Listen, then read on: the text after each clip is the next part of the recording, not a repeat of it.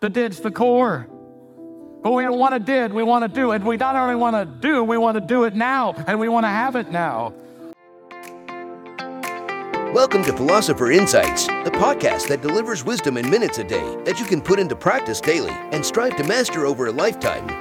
The podcast committed to sharing ideas that encourage you to bridge the gap between who you are today and the person you aspire to be in the future.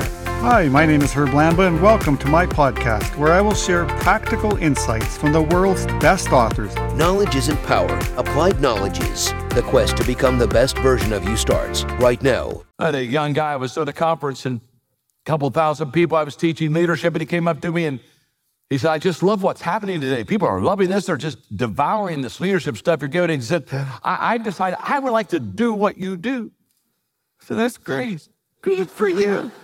I said, Let me ask you a question. I said, Would you like to do what I did? So you can do what I do. You see, we want to do, but we don't want to did.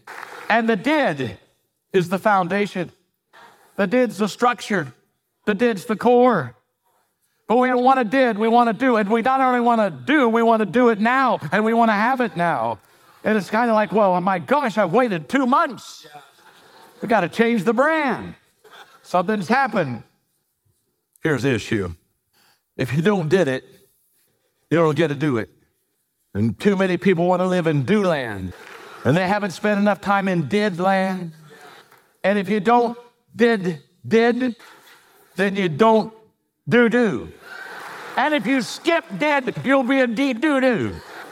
That's kind of the modern translation of what Jesus said right there. That's right out of the Maxwell Leadership Bible. You've been listening to Philosopher Insights with your host, Herb Lamba. If you enjoyed this episode and you'd like to support the podcast, please share it with others, post about it on social media, or leave a rating and review. Thanks again, and I'll see you next time.